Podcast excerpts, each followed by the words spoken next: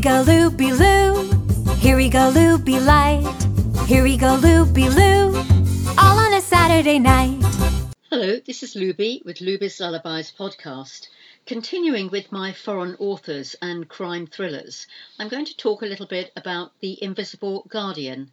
This was written by Dolores Redondo and the uh, book was written in 2015. It was shortlisted for the CWA International Dagger in 2015, Best Spanish Crime Novel of the Year earlier on, and um, subsequently made into a film of the same name. And this book is another one of um, the thrillers that I so like, but obviously it's now set in a different country, a different location, and it makes it quite interesting from that aspect. Here we go, a little bit about the book. Um, a killer at large in a remote Basque country valley, a detective to rival Claire, Clarice Starling, myth versus reality, masterful storytelling, meet the bestseller Europe by Storm. The naked body of a teenage girl is found on the banks of the river Baztán. Less than 24 hours after this discovery, a link is made to the murder of another girl the month before. Is this the work of a ritualistic killer or of the invisible guardian, a creature of Basque mythology?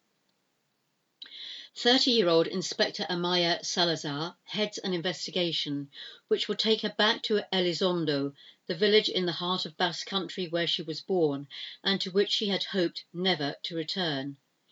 A, piece, a place of mists, rain, and forests, a place of unresolved conflicts of a dark secret that scarred her childhood and which will come back to torment her. Torn between the rational procedural part of her job and the demons of her past in order to confront the reality of a serial killer at loose in a region steeped in the history of Spanish of the Spanish Inquisition. This is a graphic and relentlessly tense psychological thriller. Um, it really follows in the footsteps of Stieg Larsson's books um, that he's written, um, The Dragon Tattoo, etc.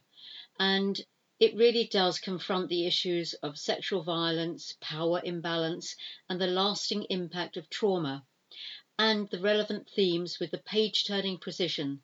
It really is a striking book in crime fiction and very, very atmospheric. So, this is a little about The Invisible Guardian by Dolores Redondo, and this is Luby with Luby's Lullabies podcast.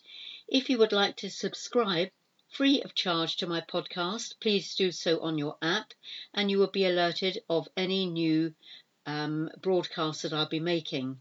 My website is also being constructed at the moment, and you'll be able to obtain any of the books and other information on the website when it is available. I will let you know in due course. Thank you for listening. Goodbye.